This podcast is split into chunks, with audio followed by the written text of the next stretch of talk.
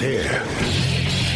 Now, broadcasting from, the underground command post, deep in the bowels of a hidden bunker, somewhere under the brick and steel of a nondescript building, we've once again made contact with our leader, Mark Levin. It's Larry O'Connor sitting in for the great one, Mark Levin, tonight. Mark is out. I am in, and you better buckle up because, boy, have I got a lot on my mind. Ready to let it all out. We're going to talk about Ilhan Omar, Eric Swalwell, Adam Schiff. We're going to talk about Biden and Merrick Garland and the corrupt Justice Department's latest victim, who actually ended up victorious. We're also going to talk about a law making its way through the process in Virginia that would actually make it illegal for schools to withhold personal information of a sexual nature, gender identity information from parents. Why we even need a law that says that is an abomination. But we're going to tell you about that law. It should be repeated in every single state of the union. Uh, we got plenty to say and plenty to talk about tonight. If you want to be a part of that conversation, boy, would I love to hear from you at 877 381 3811. 877-381-3811. Mark is out tonight, and trust me, I'm just as sad as you are because I I love Mark Levin. I love Mark Levin and I love listening to Mark Levin's show every single night. So I know that moment when you're ready, you hear that music and it's exciting, and then it's somebody other than Mark. But I assure you, it's going to be worth your while. Uh, by way of introduction, if you don't remember, my name is Larry O'Connor. I'm the morning host on WMAL on the same network that Mark Levin broadcasts. In fact, when Mark is living in his home in Northern Virginia, I'm his morning guy. He wakes up with me. Don't tell his wife. It's a long story. And I'm glad you're here to uh, be a part of tonight's extravaganza. Uh, let's get to the Justice Department. Let's get to this corrupt enterprise that Merrick Garland and Joe Biden are in charge of. You remember how all through the Trump presidency, we said that if the Justice Department and the FBI could abuse their power and violate the rights of the President of the United States, they could do it to anyone. Remember that? Remember, we, we always if they can do this to Trump, they can do it to anyone. Well, I want you to meet Mr. Mark Houck. I know Mark mentioned this yesterday on the show because yesterday Mark Houck was in the news. He was acquitted. He was acquitted in federal court from charges that should have never been brought. The law was used as a weapon against an innocent American citizen. Thankfully, yesterday, justice prevailed. Sadly, you and I both know that that seems to be the exception these days when it comes to the federal court system and specifically this Justice Department under Merrick Garland and Joe Biden. But make no mistake, it was only a little bit better under Donald Trump. What did Mark Houck do? Mark Houck was praying. He was praying in front of a Planned Parenthood abortion factory in Philadelphia. And this happened, by the way, in 2021. The timeline's important here. It happened a long time ago, 2021. Now, he was stand- standing on a city sidewalk with his 12 year old son. They were minding their own business. They had every right to be where they were. And I want to reiterate they were praying. And then an incident occurred that made him the victim of one of the grossest abuses of power in the Department of Justice history. Now, I know that coming off the obscene Russian collusion hoax and the FBI's continued investigation of parents as domestic terrorists for complaining to their local school boards, I know that the idea that we could see an even more blatant abuse of power and government intimidation against an innocent American citizen, that would normally be unthinkable. But sadly, this is where we find ourselves. You see, while Mr. Houck was praying on a city sidewalk, a volunteer for Planned Parenthood named Bruce Love his name is Bruce Love. He went out of his way to get in Mr. Houck's face and disrupt him and agitate him while he was standing there with his 12 year old son praying for the lost souls contemplating ending their unborn babies' lives. This guy, this Planned Parenthood volunteer, went and disrupted Mr. Houck. He approached him, and again, his 12 year old son was there he began verbally berating him. This is on a public sidewalk while Mr. Houck was exercising his First Amendment right to free speech, and oh, by the way, his First Amendment right to freely practice his religion. And after being berated and berated by Mr. Love with vile, despicable, unrepeatable vit- vitriol, it was said in the courtroom, and Mr. Houck has, has said, I can't say it on the air. I can't say the things that this guy said in Mr. Houck's face in front of his son. So, what did Mr. Houck do? He did what any father would do as their son was exposed to this verbal abuse. He merely extended both of his arms against Mr. Love's torso to clear him away from his personal space. At that moment, Mr. Bruce Love executed a flop to the sidewalk, reminiscent of LeBron James drawing a charging foul in an NBA final. It was one of the greatest pieces of acting. It's too bad the Oscar nominations have already come out. Because God knows those cretins in Hollywood would have given this guy, the Planned Parenthood guy, a trophy. I, I kid you not how and the video is out there. Thank uh, Sean Hannity ran this last night on Fox News Channel, and you'll see the video. This guy went out of his way to get in Houck's face, who was standing there praying, minding his own business. Houck merely extended his arms at this guy's torso, and the next thing you know, he falls flat on his "Ask Me No Questions," right there in the sidewalk, and that was it. That so-called physical assault literally became a federal case under Joe Biden and Merrick Garland's rogue Justice Department. And you have to understand something.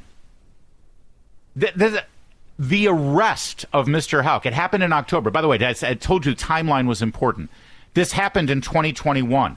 October of 2022, one month before the midterm elections. And last I checked, Pennsylvania was an important state in the Senate races there one month before Election Day in October, armed FBI agents with guns drawn stormed Mr. Houck's home and arrested him at gunpoint in front of his seven children. This is after Mr. Houck was aware that he was under federal investigation and his attorneys told the Justice Department that he would peacefully turn himself in. But no, Biden and Merrick Garland and their contemptible political party needed headlines, needed to motivate the voters, needed to let everybody in Pennsylvania know that Roe v. Wade may be gone, but we're going to use the FBI and the Justice Department to get these pro lifers. And that's what they did. Now, in case you think I'm leaving something out, in case you're like, wait a minute, what happened? Was there an edit here? Uh, did did the signal go down? Did Larry like skip an important part of the story? No, no, no, no, no.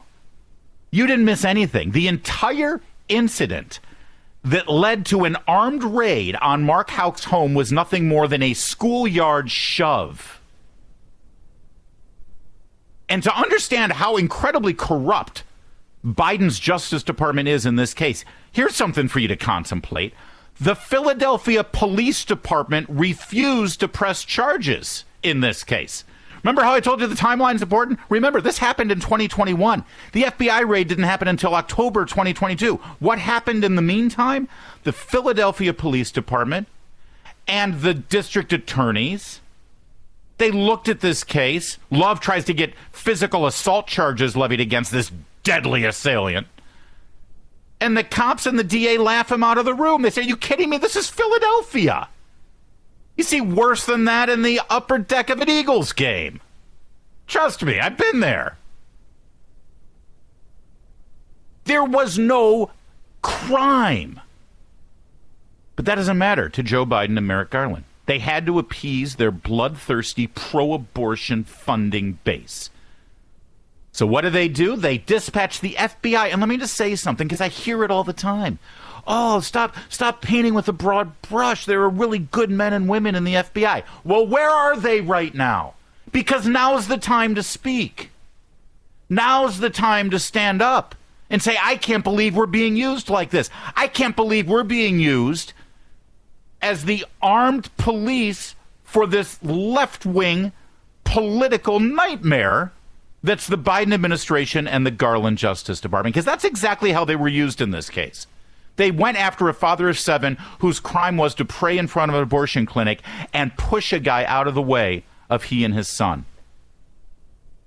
And until the FBI, until members, the good, fine, upstanding members of the FBI stand up and scream bloody murder about how they are allowing themselves to be disparaged, how their leadership is disparaging them by using them like this, then I'm sorry, your silence equals compliance. So the FBI is dispatched, and Houck now uh, faces federal charges in a warped and distorted interpretation of a thing called the FACE Act.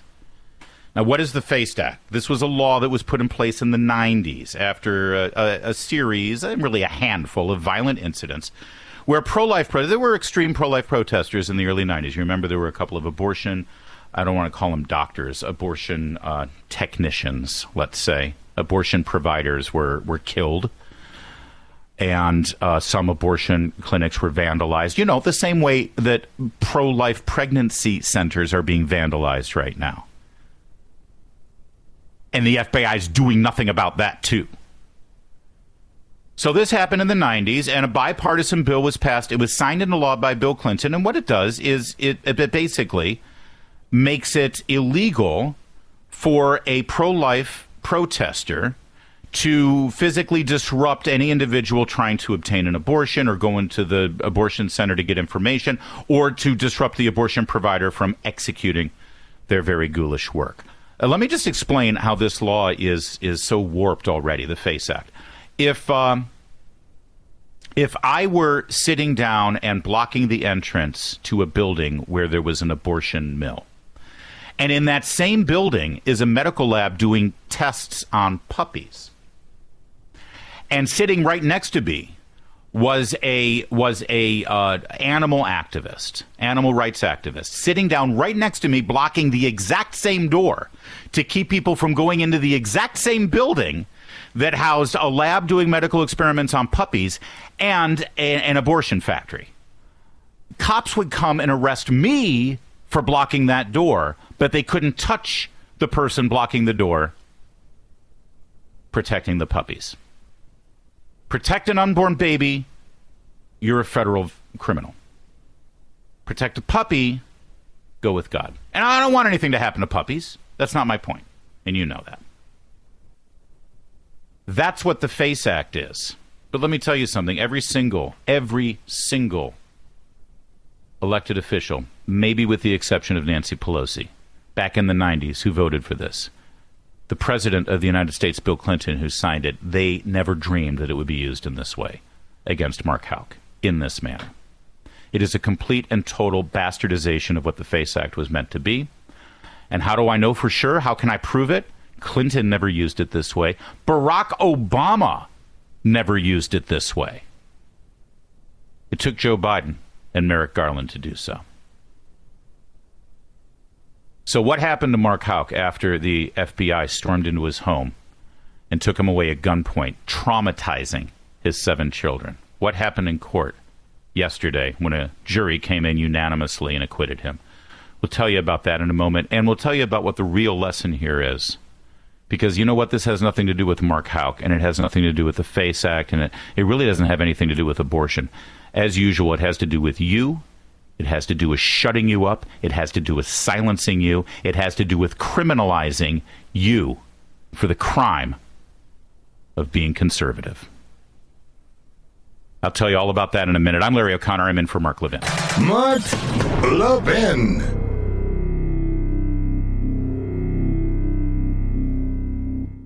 If you've saved at least $100,000 for retirement, Augusta Precious Metals could help you protect it with a gold IRA. What makes Augusta Precious Metals different? They'll tell you not to buy a gold IRA if it's not right for you. No pressure, just facts. Retirees have it worse because there's no time to catch up when the value of what you've saved for decades is crashing. But you can protect yourself with physical gold from Augusta Precious Metals. If you have at least $100,000 saved in your IRA or your 401k, please call my friends at Augusta Precious Metals today. They'll send you a free gold IRA guide. Call 877 4 Gold IRA. Tell them I sent you and they'll pay all your fees for up to 10 years. That's 877 4 Gold IRA. Consult with your financial professional before making an investment decision and visit AugustaPreciousMetals.com for risk disclosures.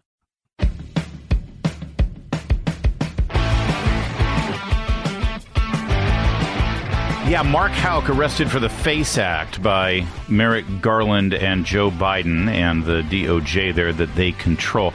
Any proper reading of the FACE Act would tell you that nothing that Mark Houck did came anywhere close to a violation of that law, but it doesn't matter. You see, as I said, Clinton never applied it this way. Obama never applied it this way. It took Biden, but here's why because of the Dobbs decision. Roe v. Wade is gone, and so Biden and Garland need to signal to their cash cows there in the pro abortion world that it's war. It's a war against you. It's a war against you for daring to disagree with the morality and legality of killing an unborn child. And this is what Joe Biden and Merrick Justice Department has turned into. You see, the FBI armed raid and the federal prosecution of Mark Houck was never really about the law or the truth or justice. It's about scaring the hell out of you. The Justice Department at this point, in so many people's eyes, is seen nothing more than just a tool of intimidation and persecution meant to terrorize everyday American citizens from exercising their constitutional rights if those activities happen to disrupt the far left agenda spearheaded by Biden and his party. You want to stand in front of an abortion mill and pray the rosary? You better lawyer up, pal, and be ready for your children to be traumatized by an early morning arrest at gunpoint. That's what you deserve because you're on the wrong side of that issue.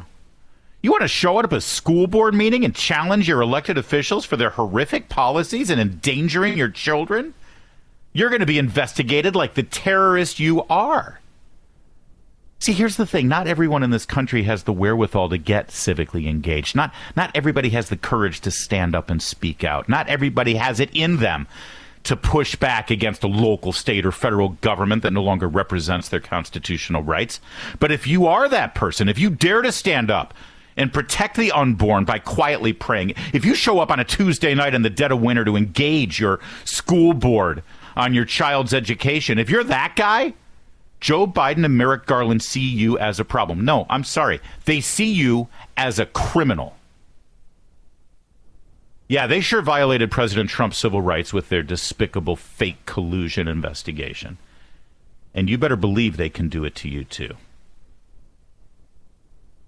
Jim Jordan, the Judiciary Committee over in the House, they, they've begun this investigative subcommittee on the weaponization of the federal government and the weaponization of the Justice Department and the FBI against us, against you, against me, against American citizens. Mark Houck better become the star witness. He's exhibit A of everything that's gone wrong here. Do you care about this? Do you recognize what they've done? Is it working on you? Are you intimidated? If you said, yeah, it's not worth it, I won't get involved. I'm not going to go door to door for that candidate or for that cause.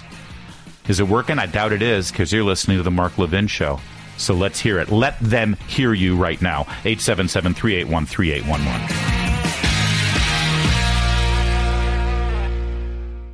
If you've saved at least $100,000 for retirement, Augusta Precious Metals could help you protect it with a gold IRA. What makes Augusta Precious Metals different? They'll tell you not to buy a gold IRA if it's not right for you. No pressure, just facts. Retirees have it worse because there's no time to catch up when the value of what you've saved for decades is crashing. But you can protect yourself with physical gold from Augusta Precious Metals. If you have at least $100,000 saved in your IRA or your 401k, please call my friends at Augusta Precious Metals today. They'll send you a free gold IRA guide. Call 877 4 Gold IRA. Tell them I sent you and they'll pay all your fees for up to 10 years. That's 877 4 Gold IRA. Consult with your financial professional before making an investment decision and visit AugustaPreciousMetals.com for risk disclosures. You've heard of Lady Liberty? Well, this is Mr. Liberty, the Mark Levin Show. Call him now at 877 381 3811. Larry O'Connor in for Mark Levin today. Just talking about Mark Houck, his acquittal. Yes, a grand jury acquitted him unanimously, sent a huge huge message. They saw the video. They saw the video that we all saw on Hannity last night. By the way, where's that? Where was that video? Everything leaks from this Justice Department except things that actually show innocent people to be innocent. We get all these anonymous leaks from the Justice Department and the FBI all the time. And uh, yeah, Trump, all the walls are closing in on Donald Trump. The walls are all oh, Russian collusion, Russian collusion. By yeah, and then then then it never ends up being true. That that's the crap that leaks. But we didn't see this video until yesterday after after the the jury exonerated Mr. Houck. They saw this confrontation. What one would be mocked or derided to suggest that any of this falls under the FACE Act, and that's exactly what the jury did yesterday to the federal prosecutors who should be embarrassed and ashamed. The feds were spanked by this jury by providing this full, unambiguous victory for Mr. Houck and for truth and for justice and for the way things are supposed to go in this country. And I just mentioned Jim Jordan, uh, who does a great job on the Judiciary Committee in the subcommittee. And yes, Mr. Houck needs to be the uh, witness, but don't don't stop there. The subpoenas should already have been sent. If they weren't sent already, you guys are a day late. The subpoenas need to show up at the door of Merrick Garland and Christopher Wray tomorrow. We want everything. We want every document. We want every internal correspondence. This trial is over. Okay? There nothing needs to be withheld. Full transparency. And nothing needs to be redacted. No state secrets here, no spy stuff no national security, no methods and sources crap that we hear from the FBI. They're not spies, okay? The FBI are cops. And they, they, they love acting like they're the CIA. Oh, we, we got to redact that. We got to redact that. National security, national security. Well, this ain't national security. This is a domestic situation. The trial is over. There's no reason why we can't see everything. And I mean everything. And that House Judiciary Committee, the subpoena should have already been sent. We want every email. We want every document. We want every note from every meeting, from every interview. We want every correspondence between the White House and the Justice Department about this case. I want everything that came from Capitol Hill about this case, from Nancy Pelosi's office, from Chuck Schumer's office. I want any correspondence that happened between the Justice Department and the FBI and Planned Parenthood about this case. We want to see it all. And we have every right to see it all. No one's privacy is being invaded here. There's no national security concern. There's no reason to redact one letter, one syllable, one, one apostrophe.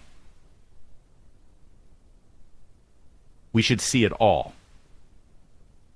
And then we got to do away with the FACE Act. I saw Congressman Chip Roy, who is a great congressman from Texas and he's going to make a great senator when he's ready to run. I saw that he came out yesterday and said if this is how the FACE Act is being uh, employed and used by the Justice Department, then it's time to do away with the FACE Act. And that's absolutely right. Every every member of Congress should do that whenever an agency, when part of the executive branch meant to execute the laws, whenever they take their laws and they twist it into a pretzel. Like Title IX, by the way, being used to allow men to compete against women in sports. Now that Title IX is being warped by the Biden administration, they got to rewrite Title IX or just do away with it. But it's meaningless anyway. If the whole purpose of Title IX, which was supposed to protect women and women's sports, is being used to exclude women and allow for men to compete against women, then there's no reason for Title IX anymore. Get away with it. Do it. Do away with it. shred it. That's what every member of Congress should do every time they see an administration take their laws and bastardize them. All right, I've had enough to say. It's time for you. 877 381. I mean, I don't have enough to say. I got plenty more to say until the program's What do we got? Two hours and 20 minutes, but who's counting? I got plenty more to say, but I do want to hear from you. 877 381 3811. Oh, ah, look at this. Antoinette is in my old stomping grounds, Orange County. Antoinette, I graduated from Corona Del Mar High School right there in Newport Beach. How are you, Antoinette? You're on the Mark Levin Show. Thank you, Larry. That is so amazing. You're an Orange County boy. Wow. Actually, I was born and raised in uh, Central LA, born in East LA, but oh, I wow. eventually got to Orange County. Listen, there is a group that uh, I'm involved in. We're called I am the number four, the voiceless. And we just finished three years doing this. We started in January of 2020. And we continue in Santa Ana, which is in Orange County, and uh, yeah. Tustin Orange and Mission Viejo. Darling, Antoinette, I just want to make sure everybody knows when you say we are doing this and have been doing this for years, you mean praying in front of abortion clinics. Yes, sir. Yes. Okay. I just want to make sure everyone understands that. Okay, keep going. I want to hear about your group. So we have been there on the front lines. People will, this last year though, even though Proposition 1 in California was passed after yeah. Roe versus Wade, that they're into killing babies here in Southern California, mm, big yeah. time, all of the state of California, a couple of things in the group that I'm involved with, I am the number four, the voiceless. Yes, we pray. We have our signs, and we also give, when the women are leaving, we have a little gift bag that has a Bible, other alternatives other than getting the abortion. And we pray for them right in front. We don't block the driveway or anything like that. But here's the good news.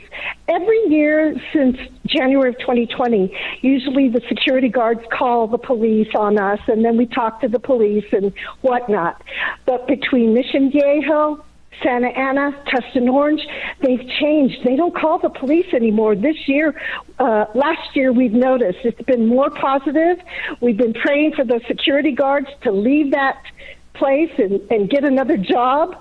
But definitely the response we've we've had is is becoming better, even though the state of California, the budget is so bad in the state of California. Guess what yeah. happened?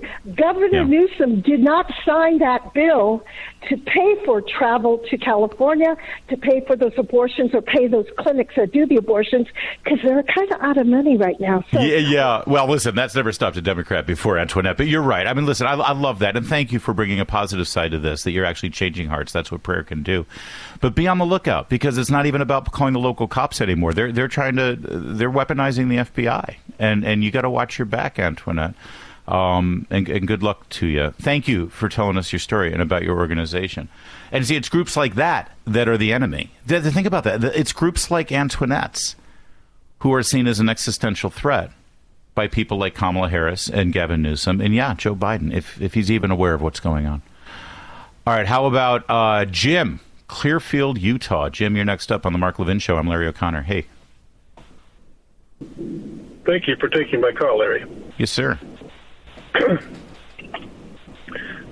uh, I have two friends who are off gridders who have been contacted by the FBI. They're being investigated for un-American activities because they declined to pay for miles and miles of electrical uh, lines to come to their homes. I find that very interesting. Hold on, they actually use the term un-American activities. Yes. Yeah, well, you know what's funny about that is the House Un-American uh, Activities Committee would never dream of the kind of stuff that we're seeing right now from that era, and they're and they're actually using the well. That's again, Jim. Listen, I don't know the details of it, and I don't want to go too far into it. I appreciate the call, but the fact that the FBI is using the term un-American activities should put a chill up every uh, every George Orwell fan's spine. All right, how about Tammy in Georgia? Tammy, you're next up on the Mark Levin Show. I'm Larry O'Connor. Hi, Larry. Thanks for taking my call. Yes, ma'am. Um, I I want to stand up. I want to stand up against the DOJ too. Um, there, there, there are so many stories out there of people being wrongly accused of things that are under the Constitution, like uh, the First Amendment, uh, free speech, and and all that. Um, and I decided, and, and I'm a small person. Um, I I don't have a lot of money, so I couldn't ex- I couldn't uh, splurge but I decided that I was going to support that man that got kicked out of the Mall of America for wearing a Jesus Saves shirt, and I oh, bought yeah. a bunch of those shirts, and I'm just I'm just sending them to my friends. And you know, some of my friends are like, "Well, we want to pay you." No, no, this isn't about money. This is about the fight to save our country. Hmm. Um, so I just wanted to say, you know, there's so many uh, situations out there like that where they're they're trying to to do away with the Constitution, and we have to we have to stand for that. Listen, uh, Tammy, you're 100 percent right, and I just I just want to correct one thing you said there because you said something, but I'm I'm just I'm I'm a little person. I think you said was the the phrase you used, right? Mm-hmm. Um, you ever hear of Thomas Paine? Tom, Thomas Paine was a, a very, very unimportant individual if you think uh, compared to Ben Franklin, compared to George Washington, compared to Thomas Jefferson. He didn't have the education they had. He, they didn't have the eloquence they had. He didn't have the, the years of education or training that they had. he wasn't like Alexander Hamilton, and, and, and he didn't he he would have at that time, Tammy, been looked upon by most people as a little person. In fact, he was anonymous when he wrote Common Sense, the pamphlet in 1776 that actually inspired all of those people that I just named. Every soldier in the American Revolution read Common Sense. George Washington kept a copy with him at all times and was inspired whenever he would feel downhearted, whenever he felt like the fight was too monumental against the largest standing army on the planet, the British Redcoats, he would read Common Sense. Thomas Paine just had a printing press in his in his barn. There was no First Amendment, there was no newspapers, there was no official publication of the American colonies. It was Thomas Paine, just a guy, Tammy. And he helped form this nation through his thoughts and through his words. Tammy, you're not a little person you're doing every little thing you can to fight for our country. And that includes calling into the Mighty Mark Levin show and letting everybody hear you. Because I'll tell you what, Tammy, what you just said about what you're doing for that guy in Mall of America with t shirts, you've just inspired other people to do the same thing. Tammy, you are not a little person. This country was built on people like you. I hope I hope I do inspire other people to do it. well, you inspired me, Tammy in Georgia. Thanks for the call. I want to hear about uh, more of you, more of you Thomas Paines out there who are using the tools that God gave you to keep this country the free bastion of liberty. It needs to remain. Otherwise, it's just all gone. We're all that's left. What are you doing? 877 381 3811. It's Larry O'Connor in for the great one, Mark Levin. Mark Levin.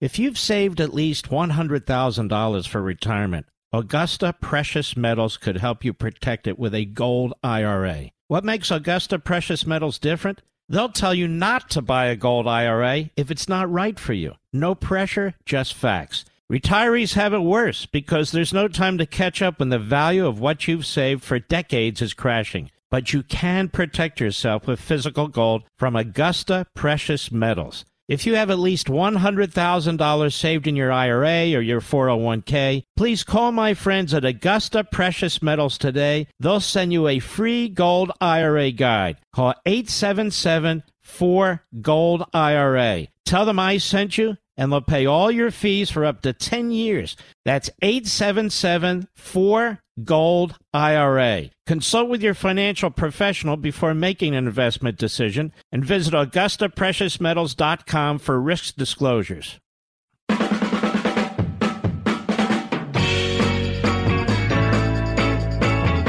You ever wonder why sports has become so political? You ever wonder why, you know, you want to escape, you want to watch some football, you want to watch some basketball, God forbid you watch some basketball, even tennis, and suddenly it's all about politics?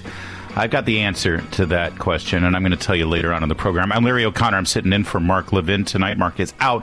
I'm the morning man on WMAL in Washington, D.C., and I'm thrilled to be uh, hitting this shift as well. And we're talking about the politicization of the Justice Department, how the Justice Department's been used as a weapon against Mark Houck. He's a symbol, my friends. The jury just acquitted him There was no wrongdoing, but understand uh, that's not the point. The, the FBI raided his home and arrested him at gunpoint in front of his children because he was praying in front of a Planned Parenthood abortion mill. And and make no mistake, that wasn't see. You know, he had said he would volunteer. His attorney said, "Yeah, listen, if you, you want to arrest him on the face, actually, we'll show up." No, they wanted that raid because they wanted to send a message to you. If you're on the wrong side of these issues, we're coming after you next. That's what the Justice Department and the FBI have become, sadly. And uh, listen, I, I want to be wrong. Prove me wrong. Let's have the good men and women of the FBI stand up and say what an abomination this was. It was an abomination. I want to talk to uh, Lynn in Utah. Lynn, thanks for jumping in here on the Mark Levin Show. I'm Larry O'Connor. Thanks, thanks for filling in for the great one. Uh, and I appreciate you task. talking about this subject. It, it, well, it's, I, I appreciate you you doing it. I know I wanted to bring up the fact that in our family we're big hockey fans, and so we watch hockey games. And Ivan Provorov, he's uh, a Philadelphia Flyer. He's from um, Russia, and they were having Pride Night, and he said, "Look," he says, "due to my beliefs." I don't yeah. want to wear the jersey or put the tape on my stick.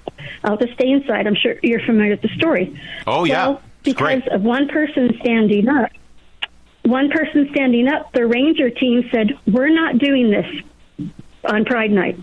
We're not wearing the jerseys and we're not doing this. We're not participating. Now, I doubt that would have happened had that one person stood up beforehand and said, No, this is against, against uh, who I am as a person and to stand up. So hopefully that gives people more incentive to um, to say no. This is there's a yeah. certain time and place for this. Right now, we're just engaging in this. And, and, and, I'm not criticizing because if somebody chooses to do something, but don't right, don't right. Let, Everyone has their choice. That's what the hockey players said. I, I, it's funny because I didn't know you were going to bring up this case, but I am going to talk about politics and sports a little bit later. And you're right. All he said was, "Listen, everyone has a choice in this country, and, and people have a choice. This is my choice. It's because of my faith, and I'm just choosing not to do it. And I don't want to say anything more about it." And Lynn, you're absolutely right. All it takes is individuals to be able to do that. Not everybody can, and I get it, and I understand that. But for the people who do stand up for themselves, who do stand up for their principles, who do take a stand, and then they become a target of the most powerful Justice Department on the planet, and they get trampled on and used and abused in this manner. Well, they they need to be celebrated. They need to be stood up, and we all need to stand up next to them, shoulder to shoulder, and say, "I'm next." I'm Mark Houck. I'm Spartacus. That's what's needed here, Lynn. And and I appreciate the call out of Utah. Thank you very much. I don't, I don't have enough time to get to another call on this, at least. But stay on. I mean, it's a theme, and we're going to discuss this a little bit further. Like I said, we're going to talk about the uh, politics and sports. Uh, we're also going to talk about the latest Biden classified document drama. The scandal continues to grow. I'll say it. I'll say it right now. The walls are closing in on the Biden presidency. Although I, I don't know if we necessarily want that. What with the whole prospect of President Kamala Harris right around the corner. We're going to talk about that. We're going to talk about Ron DeSantis uh, speaking out and defending himself against uh, the, the, latest comments from President Donald Trump. And we're also going to talk about Ilhan Omar, Eric Swalwell, and Adam Schiff, the three stooges of the House Democrats. That's all coming up. I'm Larry O'Connor. It's the Mark Levin Show.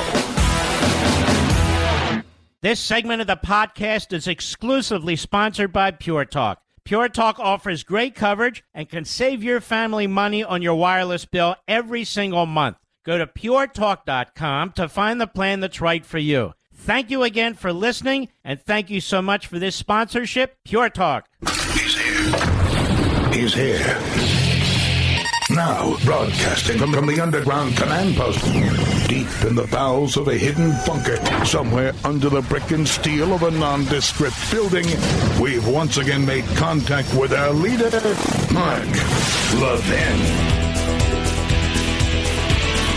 It's Larry O'Connor in for the great one, Mark Levin, tonight.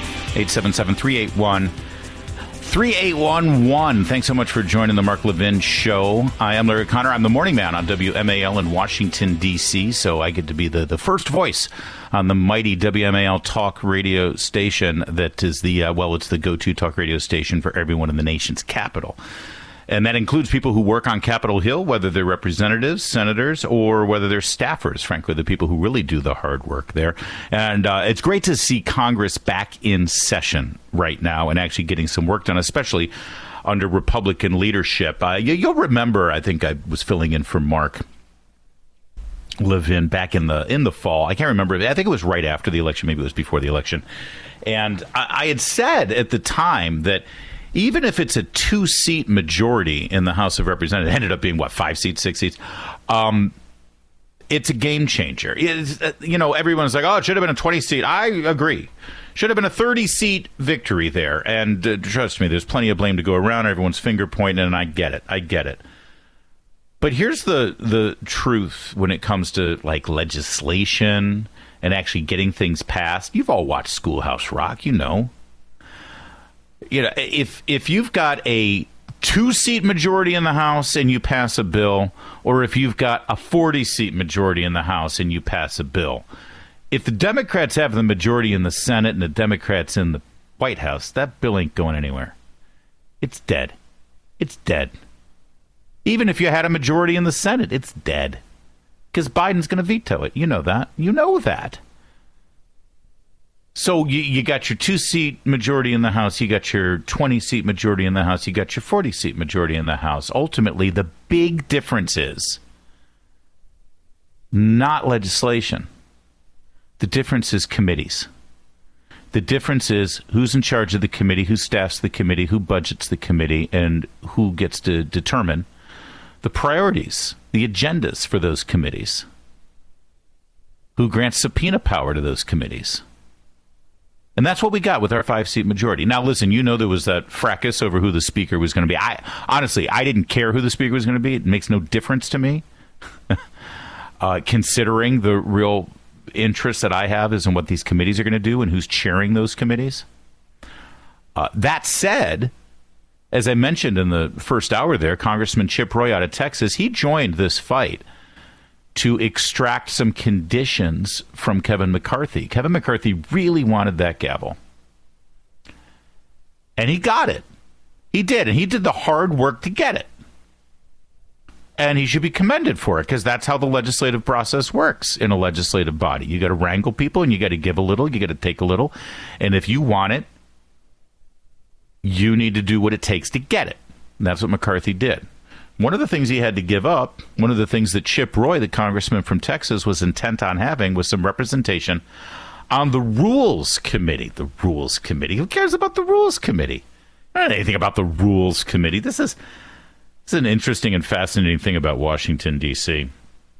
Because all the headlines and all of the the video on primetime cable news programs uh, always gets dominated by the Judiciary Committee and the Oversight Committee and the Intelligence Committee and sometimes Armed Services Committee, Homeland Security Committee. These are the committees that get all the attention, and I get it.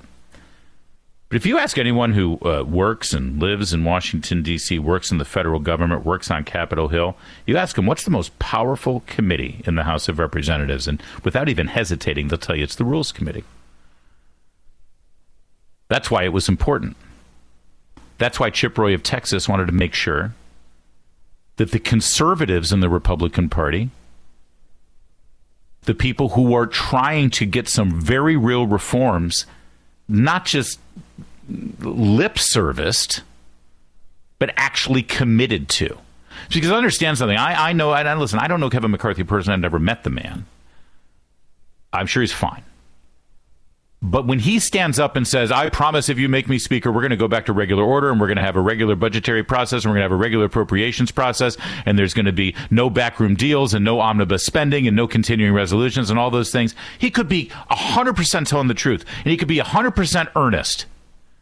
The problem is we've heard it before from really truthful, earnest guys like John Boehner. I'm old enough to remember John Boehner in 2010 saying, Make me Speaker of the House, no more omnibus, no more continuing resolutions, no more backroom deals. we get back to regular order, committee hearings, budgets, appropriations, the way Congress is supposed to work. Speaker Ryan said the same thing. Never happened. So God bless Chip Roy for saying, yeah, you know what? That uh, promising us ain't enough. Here's what we need delivered. And then you get your gavel. And and and, and I'm not being trite when I say God bless Kevin McCarthy. He did what he wanted to do to get what he wanted. And I got to say, so far, it's not just from me. I, I've interviewed several congressmen on and off the record over the last three weeks. They're thrilled with how Speaker McCarthy is conducting himself. But let's get back to that Rules Committee for a moment. Because this is something you won't see on your regular cable news station because it's not sexy. But see, you don't come to the Mark Levin show for sexy. Well, I mean, see, now that could come out the wrong way. That's that's that that's no that's no slam against Mark. I find the man to be incredibly sexy. Oh no, wait, see now that didn't come out right either. All right, let me just move on. Chip Roy, congressman from Texas, happens to be on the Rules Committee today. See, one of the things that happens on the Rules Committee is that uh, members of Congress get to come in and they actually uh, engage in uh, back and forth and almost like a committee hearing, sort of uh, questioning, like a testimony before the Rules Committee for various things and agenda items they have about how the legislative session should work. I know it's dry stuff, right? That's why it doesn't make the sexy newsreel on cable news. Well, Chip Roy found himself on the Rules Committee today in the majority, facing off with the ranking member. The ranking member is like the the the top ranking Democrat, who happened to be Maxine Waters. And well, you need to hear this because if if getting Chip Roy on the Rules Committee was the trade off for Kevin McCarthy getting the gavel, I think after you hear this exchange, you'll be pretty happy with that deal. Now, we can go around and around in circles about trying to talk about and defining socialism, but at, at, at, at its core, I was intrigued by an op ed that I saw not too long ago uh, by a Democrat from Cuba commenting on one of our colleagues, an avowed socialist, um, and, and essentially pointing out the extent to which uh, democratic socialism is a lot like the system my family fled, except its proponents promised to be nicer when seizing your business. And that's the truth. That's the truth here. And so we can talk about these terms as if they don't matter, but they do. They do matter. They're, they're actually at the core of who we are. I've got one question for, for the ranking member, uh, ranking member Waters. In a 2008 hearing, you said, quote, and guess what this liberal will be all about? This liberal will be all about socializing, would be about basically taking over the government and the government running all of your companies, end quote. Simple question. Do you stand by that statement? Now, I'm gonna I'm gonna let Maxine Waters finish. You need to hear how she responds to this and what this exchange is. But the fact that this question was even asked of Her Royal Highness Maxine Waters, who I mean, I'm told that you know if you're a low level staffer on Capitol Hill and you you know erroneously make eye contact with her in the hall, you're on the you know what list. She she she preens around that place like she owns it. And the fact that this upstart little Chip Roy from Texas dares to use her own words against her and challenge her notion when she was bullying corporations and threatening as a Democrat to use the power of the federal government to take over their businesses. The fact that the question's even asked is something you never see from even Republicans because you know they go along to get along. So now here's Maxine Waters trying to, you know, oh, and she's not quick on her feet. Let's face it. Here she is trying to respond to this because they're her own words. Simple answer. I love it. Starts. She starts out by saying simple. Now I don't know about you. When, whenever you confront your kid with something and you've got him dead to rights, he's all right. What yes or no? Because the question is yes or no. Do you still stand by those words? You know, when you threaten to use the power of the federal government to take over private corporations, do you stand by those words? Simple answer: would be either yes or no, right? And you, you know, whenever you get your kids, you've got them dead to rights and you know you got them. And they know you got them. And they still try to weasel out of it. And they say, simple answer. And then they give you anything but what would ever be described by a sentient human being as a simple answer. It's just you you like you're stern with your kid, but you're trying to hold back the laughter because it's just laughable. That's what we're about to hear. Here's Maxine Waters, who begins her response with simple answer. Okay, Maxine, let's hear your simple answer. I am here today in this Rules Committee because we're taking up time uh, with basically a non issue.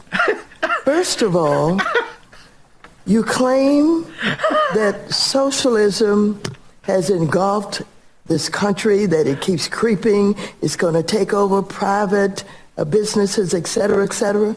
That is not happening. We're in a democracy that we're trying very much to save and to not have disrupted, undermined so in the, the, way that. So then reclaiming my the time, the, the gentlelady denounces your previous statement then and do not accept that previous statement that you I, think you would take over these I'm not private a socialist. Businesses? I'm a capitalist. And I commit to you that I am here to save Social Security, to save Medicare, to save seniors and veterans. And for some of you who have adopted certain kind of ways that you support what you now claim is. Remember how this was a simple answer? but at least he got her on the record to say she's not a socialist. I mean, eh, now she's on AOC's bad side, right? AOC's going to come out, what's wrong with being a socialist? Bernie Sanders is going to meet her in the hallway on the way to the bar. Why, why, why do you want to throw me under the bus? What's wrong with being a socialist? You got a problem with being a socialist? Maxine, I thought we were friends.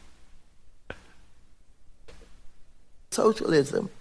I'm here to say to you, come on. So, so the, so this liberal will be all about socializing. Will be all about basically taking over and the government running all of your companies. You, you, you, you disagree with that? You, you now denounce that statement. I am not a socialist.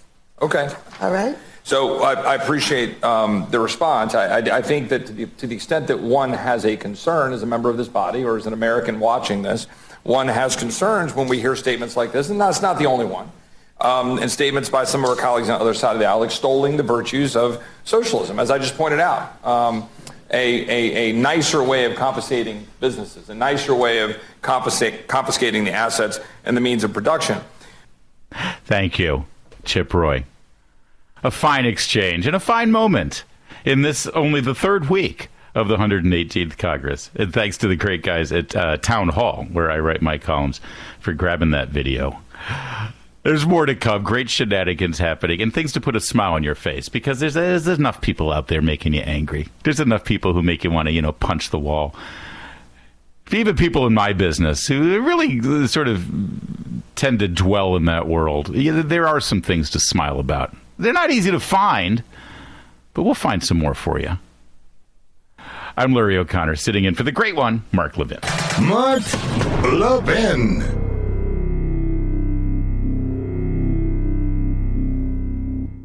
If one of your goals this year is to do business with companies who share your values, then hop on the Pure Talk bandwagon. Pure Talk, my cell phone company, is the antidote to woke wireless. That's why they're proudly veteran owned, why they proudly employ a U.S. based customer service team, and why they refuse to spend their money on fake news networks. And I haven't even started talking about the service it kicks butt, one of the largest networks in the country. You're going to get blazing fast data, talk, and text for just 30 bucks a month. That's probably half of what you're paying Verizon, AT&T, and T-Mobile. Keep your phone, keep your number, and switch over in as little as 10 minutes. Plus, Pure Talk has a first month risk free guarantee. Try it, and if you're not completely happy with your Pure Talk service, you'll get your money back. Support a company that supports you. Go to puretalk.com and enter promo code Levin Podcast. That's L E V I N Podcast to save 50% off your first month. That's puretalk.com, promo code Levin Podcast, L E V I N Podcast. Pure Talk is simply smart smarter wireless.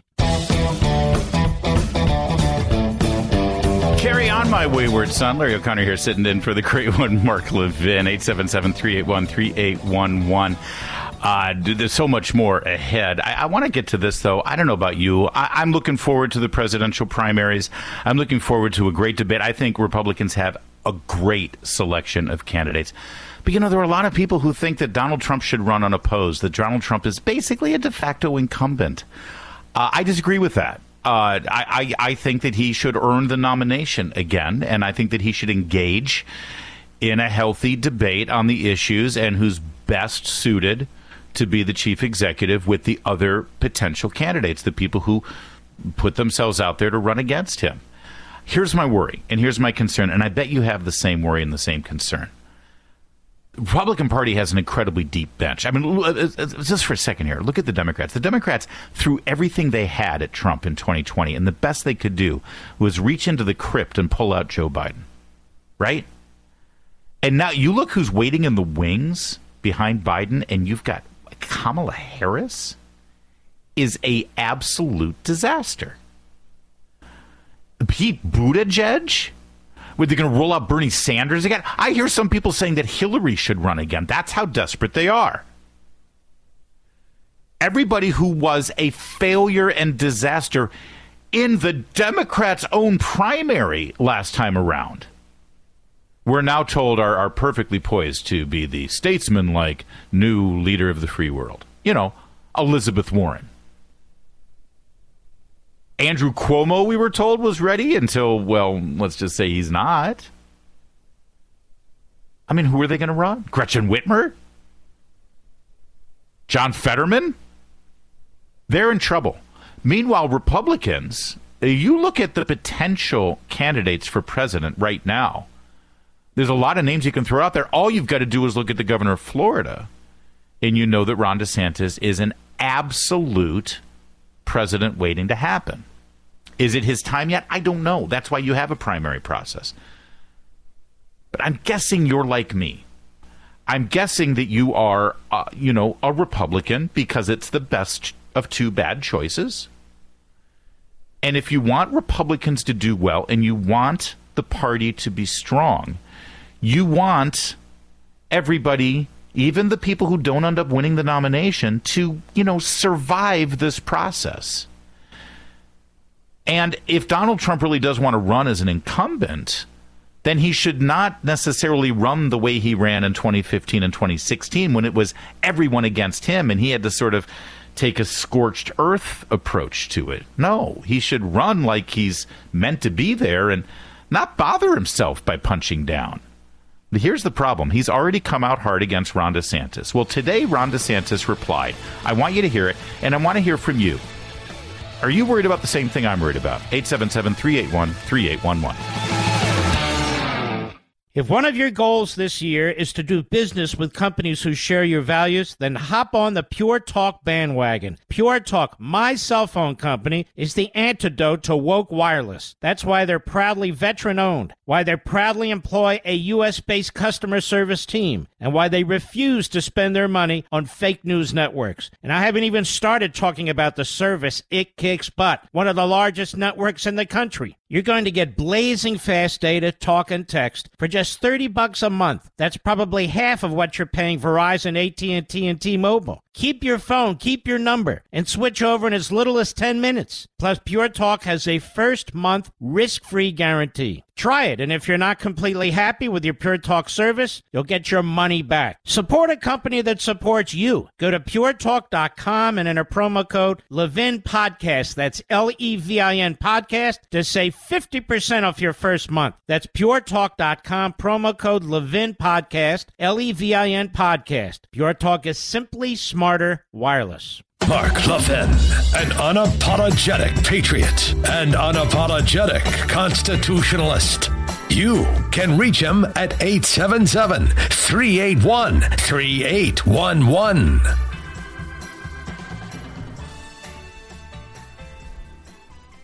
Larry O'Connor sitting in for the great one, Mark Levin here, and I want to talk about presidential politics here uh, on the Republican side of the ticket. By the way, I just uh, went through the laundry list of losers that are lining up for the Democrat nomination when Joe Biden announces he's not running in 24, and and he's not running. in 24, by the way.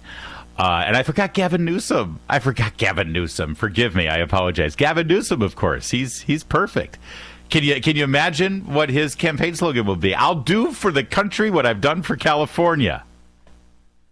I, I guess that includes having to dodge, you know, human waste on the sidewalks as you try to walk to a park that's full of hypodermic needles, criminals, and piles of more human feces.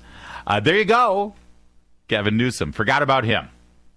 Meanwhile, on the Republican side of the equation, I mean, let's face it, the conversation right now, and I, you know, no offense to Mike Pompeo and Nikki Haley and Tom Cotton and, and Larry Hogan. All right, maybe a little offense to Larry Hogan, uh, but, uh, but uh, any other Republican. But really, the conversation right now is Donald Trump and Ron DeSantis. And I don't know if Ron DeSantis is running. That's the thing. Ron DeSantis hasn't even hinted that he might be running. Nikki Haley is out there hinting like crazy. Uh, uh, Mike Pompeo is hinting like crazy, right? Larry Hogan is like spending, he spent all his time in New Hampshire, right? Uh, and speaking of New Hampshire, Governor Sununu up there uh, is making vibes that he might be running. Sanders hasn't said a damn thing about running, but uh, Donald Trump over the weekend uh, had had a lot to say about him. Suggested he was a globalist and he was in bed with Club for Growth. Look into his past. He wouldn't have won if it weren't for me. By the way, I mean, here's the thing. It's kind of a mixed message, isn't it? He's like, he's got a really dirty past, and he's a globalist, and he's in bed with Club for Growth. Uh, but, you know, I endorsed him. Look, look into his past. Wait, didn't you look into his past when you endorsed him? You know what I mean? I'm trying to square this circle. It's like this DeSantis guy is bad news, and he wouldn't have won if I hadn't endorsed him. Wait a minute. If he's bad news, why did you endorse him? right? I mean, that's the problem. I mean, if you think about it, if if Trump does what he did in 2016, everybody's going to be the enemy. Everybody will be, you know, it, it's scorched earth. If it's not me, I'm going to take everybody else down, right?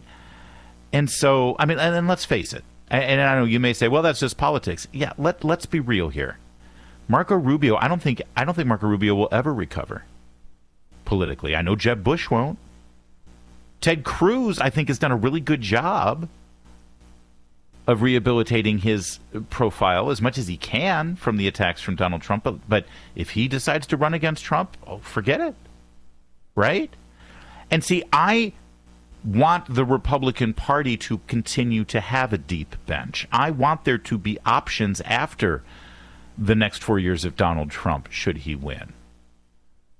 And, and I also feel like that's part of the implied threat here. If you challenge me, I will try to destroy you. Right? And here's the problem. I mean, every viable person that could, other than Larry Hogan, who isn't a viable candidate, let's face it, set the former governor of Maryland aside for a minute. Who, who uh, by the way, Larry Hogan, I, I, I, I live in Maryland. Larry Hogan's been my governor for the last eight years. All right. And this is heartfelt, earnest advice to Governor Larry Hogan, who has obviously made it known that he wants to be president. If Larry Hogan wants to be president, and he really, really wants to be president, he should run as a Democrat. I'm not joking. I think he would. I think he would have a better shot if he ran as a Democrat. You know the way he governed. All right, set that aside for a minute. Anybody who's a viable option to Donald Trump that might run in the primary was either a member of Trump's cabinet or was a governor or senator that Trump endorsed and campaigned for. So how can Trump say they're they're the lowest form of dirt and they're globalist and they're corrupt and they're do nothing and they're losers if he at some point in the last 5 6 years has uh, been partners with him. How is he going to say Pompeo was a loser when Pompeo was shoulder to shoulder him for the Abraham Accords? Right? How can he say Nikki Haley is a disaster when he appointed Nikki Haley to the United Nations and supported her the entire time? Do you see my point? But he will. He will. I just had, you know, I, I, have a television show on Salem News Channel, and I just had uh, Sebastian Gorka. I love Sebastian Gorka. He's a great guy. We've known each other for years. I had him on because he's very much, I call him my, my MAGA Sherpa. You know, I supported Donald Trump. I like Donald Trump. I voted for Donald Trump. God knows he was a better option than Hillary Clinton, and I think he had a great presidency. I also think that this is a new campaign, and everybody needs to make their case to the voters. I'm I'm I'm old fashioned that way. I don't believe in any coronation. Okay? I don't believe I don't believe anybody deserves the nomination.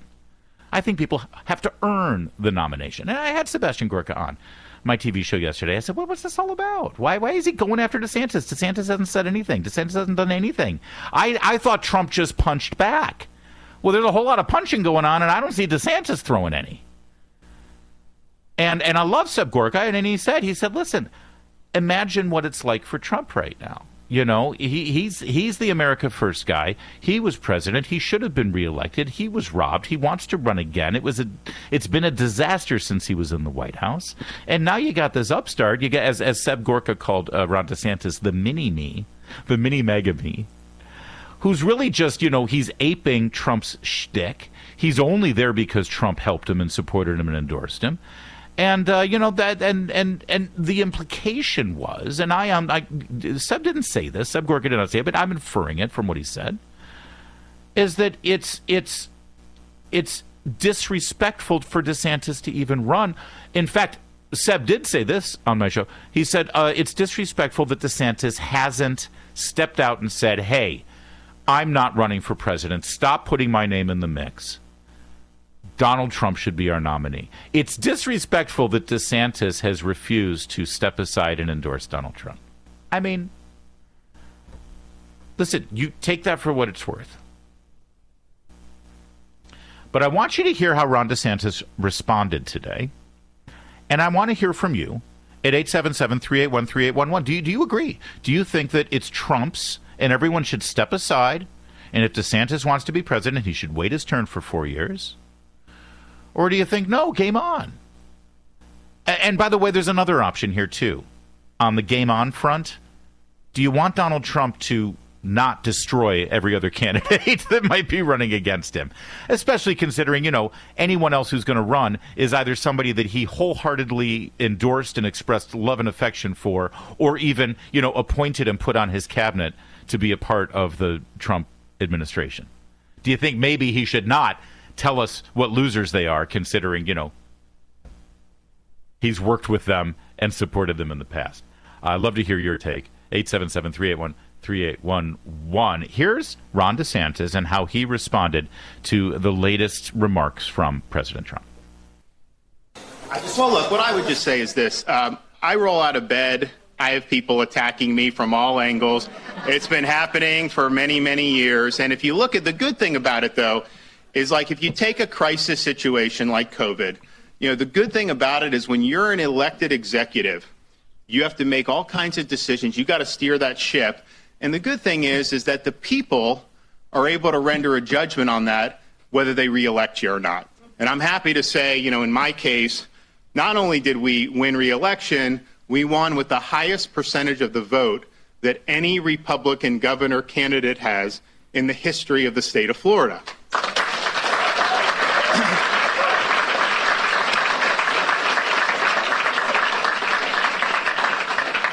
We won by the largest raw vote margin, over 1.5 million votes, than any uh, governor candidate has ever had in Florida history. And in fact, we almost doubled the previous record, which I think was like 780,000 vote margin. And so, what I would just say is uh, that verdict has been rendered by the people of the state of Florida.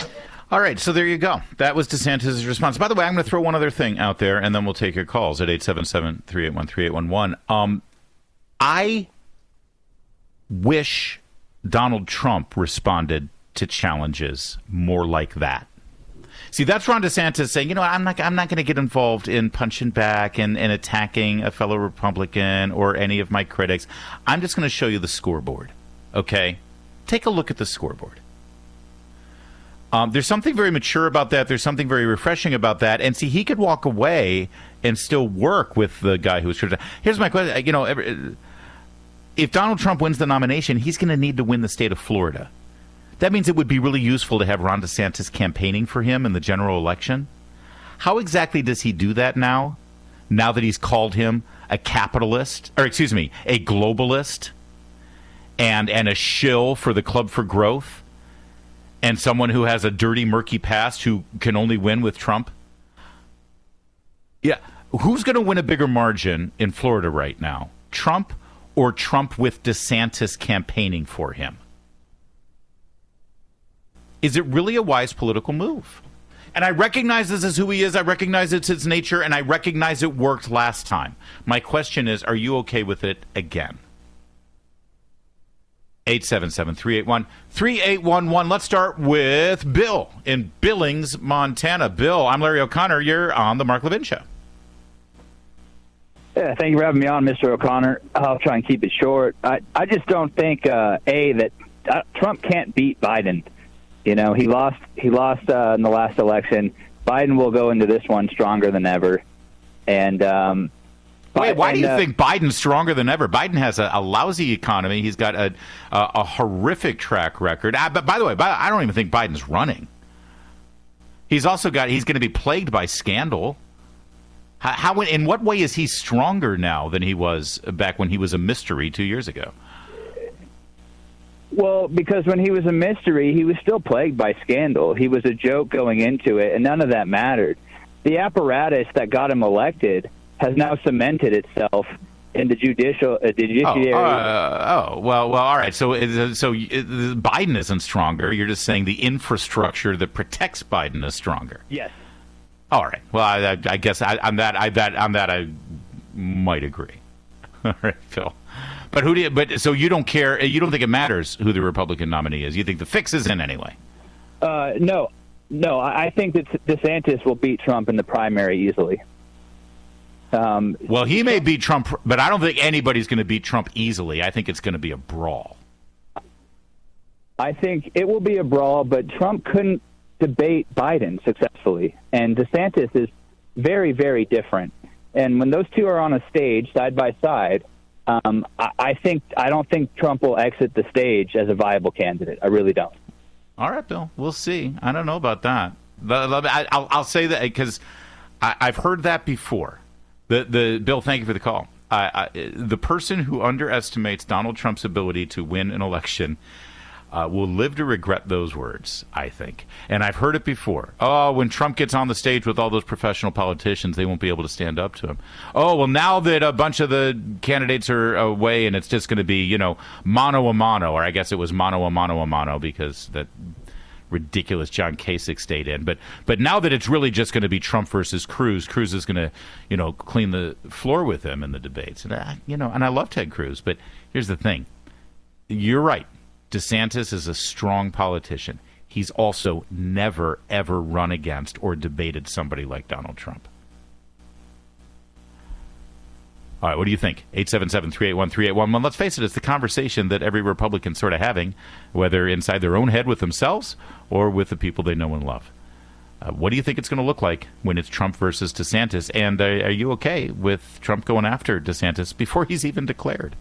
877 381 3811. Larry O'Connor in for Mark Levin. Mark Levin.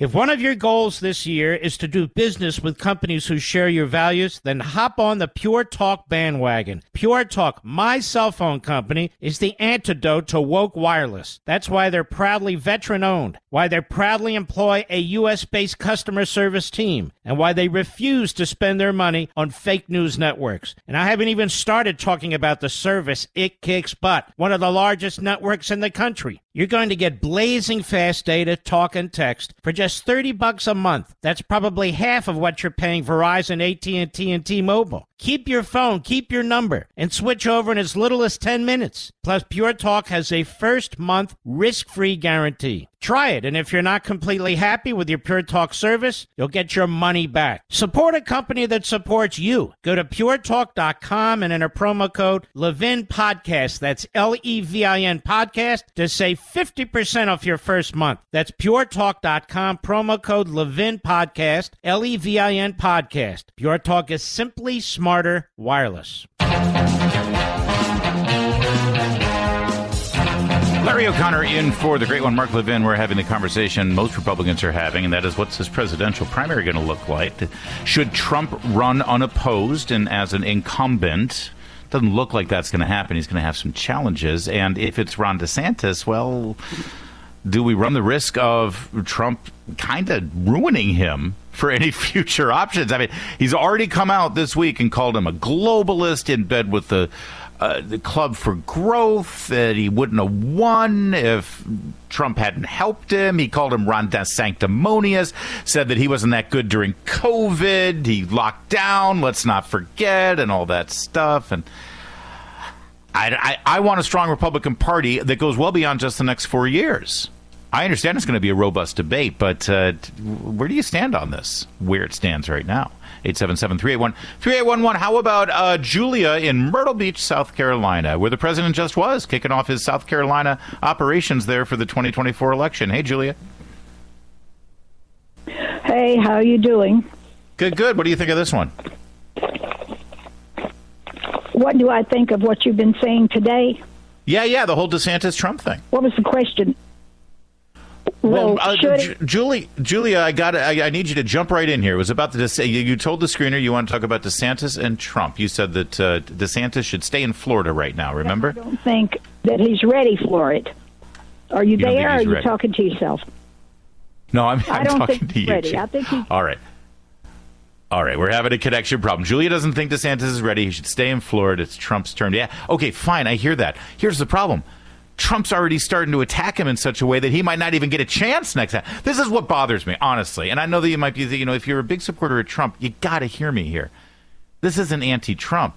But if you want Ron DeSantis to be able to run four years from now, which a lot of people I think do, whether he runs now or not, you got to be a little concerned that Trump's already sort of defining DeSantis as sanctimonious globalist in bed with Club for Growth and uh, in, uh, incapable of winning anything unless Trump gives him the blessing. That's what he said. And DeSantis has said nothing, let alone announced he's running. Brandon in California. Let's go, Brandon. You're next up. Hi, Larry. Hi, Larry. Hi. Thank you for uh, having me. First off, but uh, second, I, I really am baffled by you know the actions that Trump's taken, especially against someone strong like DeSantis. You know, someone who's proven, someone who has consistent uh, conservative leadership that attracts a lot of people, not only just on the Republican side, but also uh, you know across the aisle. You know, look at his win in Florida. You know, him winning Palm Beach County, Miami Dade. You know, Hillsborough, stuff that hasn't been won in you know decade, decade and a half.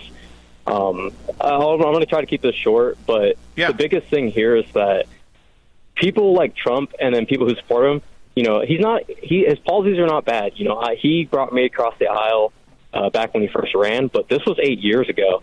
You know, times are not the same. This is not the same environment that we are, you know, that we were in 2016. And a lot of people are failing to grasp that, especially you know Trump included. You know, you can't you can't run on election denial. You can't run on uh, culture war issues that aren't as relevant as they used to be. You know, he's already lost once in 2020. You know, All right, Brandon. Listen, thank you. I'm glad your voice was out here. I disagree with a lot of what you said. I, did, I agree with some of it. That's what makes the world go round. One more hour to go. Keep it here. It's Larry O'Connor in for Mark Levin.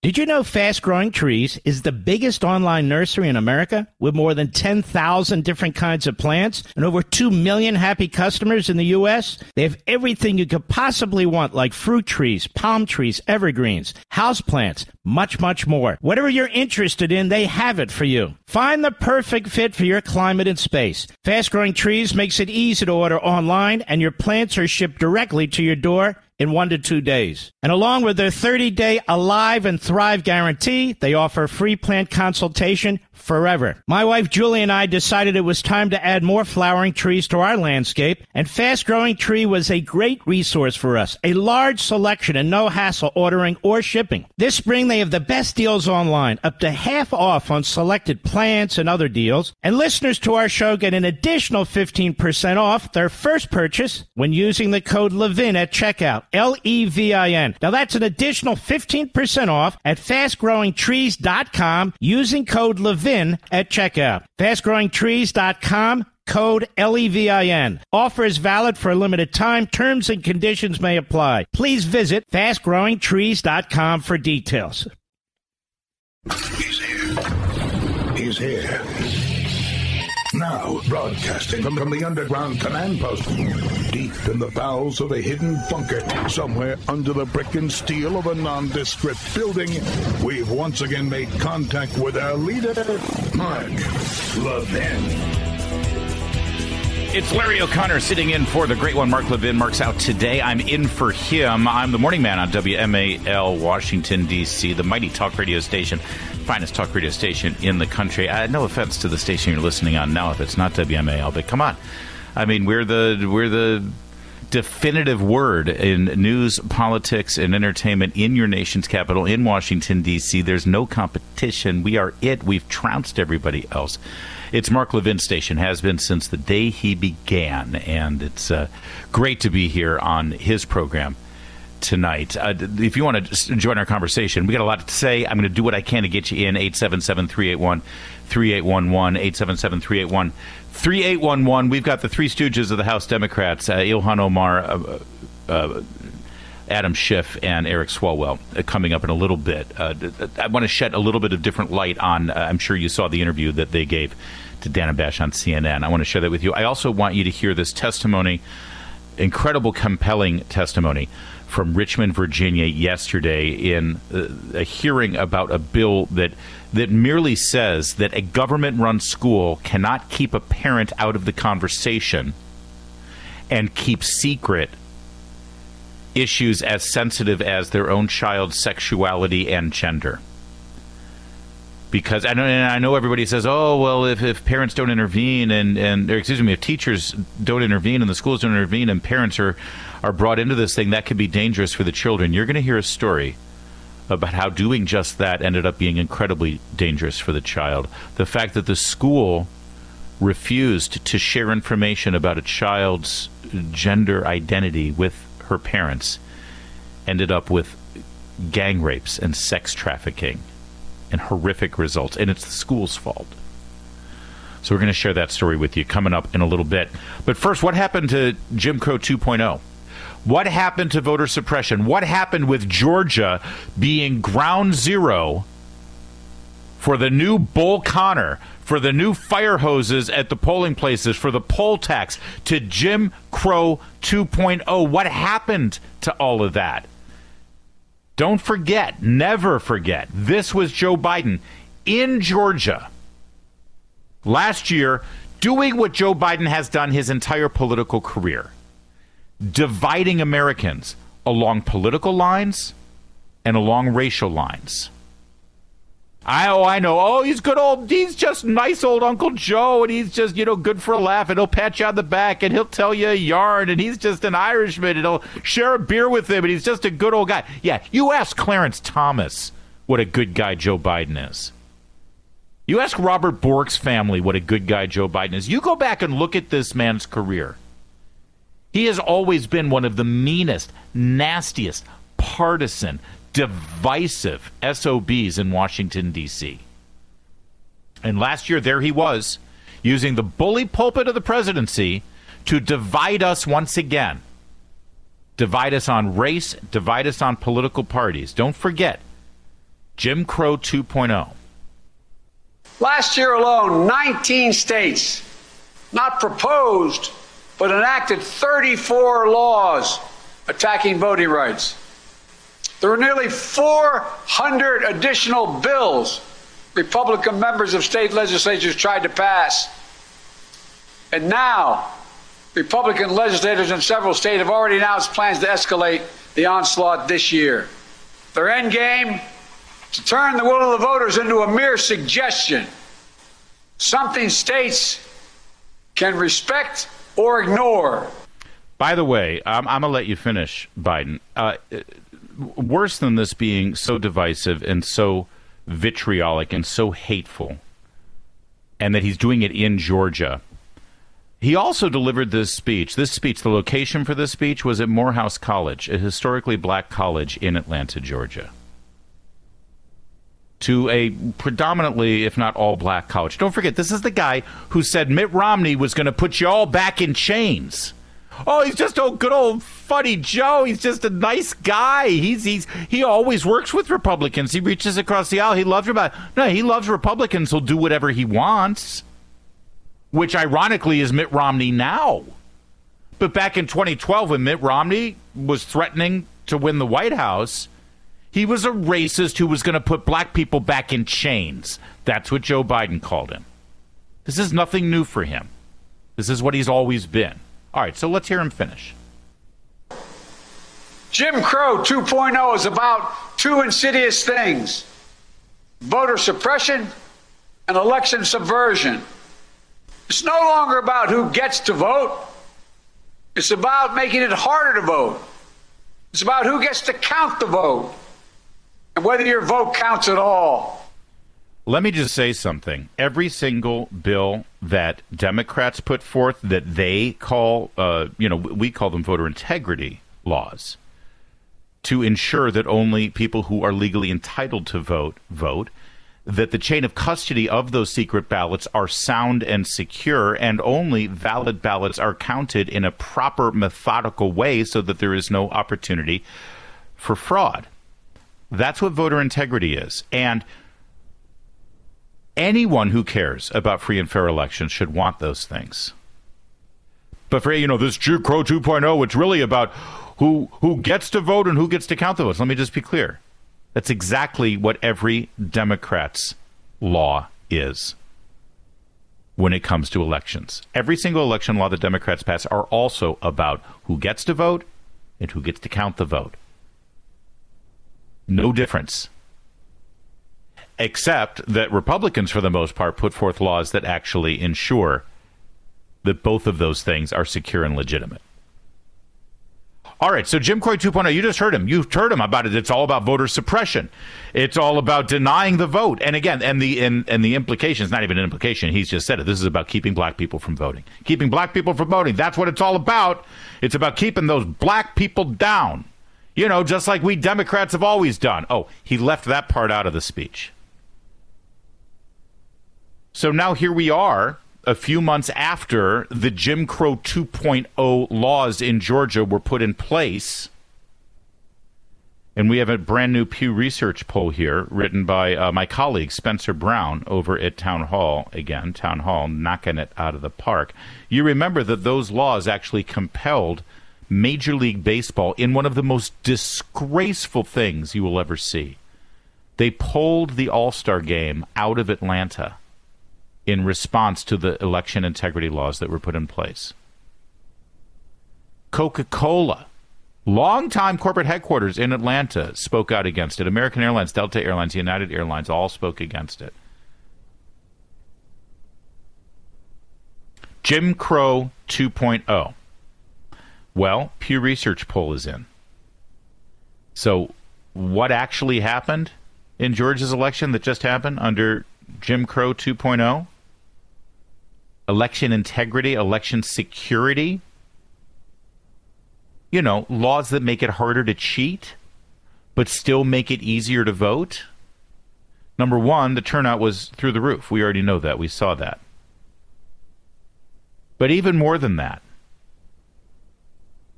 what percentage of black voters had trouble voting in Georgia in 2022? What percentage? was it 5% of black voters said that they had obstacles in their way? 10%? 2%? 3%? How about 0%? Have you ever seen a poll where where the answer is 0%? You could ask Americans if Elvis Presley is alive, and you'll get more than 0% to say you betcha he's alive. This new poll from Pew Research. Oh, excuse me, it's not Pew Research. I apologize. It's the University of Georgia. Even better. 0% of Georgia's black voters had a poor experience casting a ballot in the midterm elections. 0%! That would be Jim Crow 2.0 in action. And then there's this item from Jim Geraghty at National Review, my pal Jim.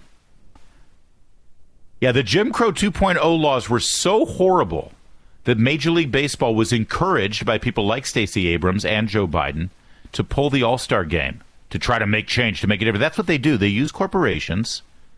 See, they don't use the electoral process. They, they say they're Democrats and they want the democratic process. This is not the democratic process. This is the literal definition of fascism. They use the power of the government to influence a small handful of, of corporate titans to do their bidding for them. So they're angry that the democratic process of electing representatives in Georgia resulted in those representatives in the state legislature and the and the Georgia governor Brian Kemp of passing and signing in laws that they disapprove of. They're so angry that the democratic process ended up with that result that then they pull aside the commissioner of baseball and a couple of CEOs and say, "Hey, you put pressure on the state so that they reverse this." You know, threaten them. Threaten them with financial losses because of these laws. And that'll get them to change their law. That they're Democrats? Democrats? They're fascists. That's fascism. Call in a handful of well connected corporate titans and have them do your dirty work. No blood on their hands. So Georgia is so racist and so horrible and so Jim Crow era, so segregationist that Major League Baseball is compelled to move the All Star game. And yet now we get this from Jim Geraghty at National Review. Turns out that Georgia can't be the home of the All Star game of Major League Baseball, but it might very well be the home of the Democratic National Convention in 2024. Can I repeat that for a moment? Democrats vilified the people of Georgia, called them racist, called them segregationists, called them Bull Connor, called them, the, and when I say Democrats, I mean all of them, including the President of the United States, saying that the people of Georgia just enacted Jim Crow 2.0 voter suppression, racist, and they were so bad that American Airlines and Delta and Disney. Oh yeah, remember Marvel Comics? They do a lot of their movies there in Atlanta. Disney, oh, they're going to pull all of their studios from there. They're not going to make any more movies there. Coca Cola, you all have to boycott Georgia because of Jim Crow 2.0. 0% of black voters in Georgia had a poor experience. And now it was so bad that everyone needs to pull out. But Democrats now are urging, specifically Virginia and Louisiana Democrats are urging their party to hold their 2024 national convention in Atlanta. Southern Democrats are banding together to urge President Joe Biden to select Atlanta for the 2024 Democratic National Convention, according to a letter obtained by NBC News, arguing the choice would solidify the party's gains in Georgia and demonstrate a commitment to the entire region. Atlanta is one of the three finalists to host the convention, along with New York City and Chicago. Houston was also in the running until recently. Its mayor has now joined Atlanta's bid, adding his name to the letter. And I, and I, and I have a question for you. There, I, I, it's going to be Atlanta. There's no way they're going to pick New York. There's no way they're going to pick Chicago. There's no way. There's no possible way. It is going to be Atlanta. It is absolutely going to be Atlanta. Which member of the media will ask the question? Which reporter, which TV news host, which, which host of these boring Sunday shows that have all the same guests and all the same pundits and ask all the same questions and use all the same tropes and all the same cliches. Which will will it be George Stephanopoulos who says, "Hey, I, I thought I thought Atlanta was uh, Jim Crow 2.0. I thought Atlanta couldn't have the Major League Baseball All Star game." And now you're putting your convention there. Uh, what what happened? What changed? Who's going to ask that question? No one. Nobody will ask that question. There you go. That's your that's your modern day Democratic Party. That's your Jim Crow 2.0. That's your divisive president, Joe Biden.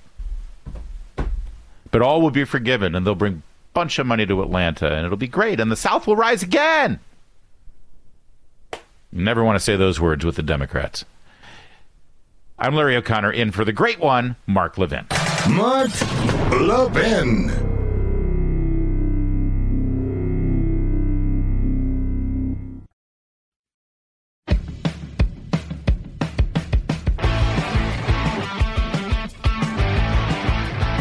It's Larry O'Connor sitting in for that great one, Mark Levin. I have so much more to say. Uh, I feel terrible because a lot of you are on hold and you want to get in here. And uh, and I know how much you want to get in. Uh, how about uh, Robert in Florida? Jump in in here, Robert. Thanks for holding. You're next up on the Mark Levin Show.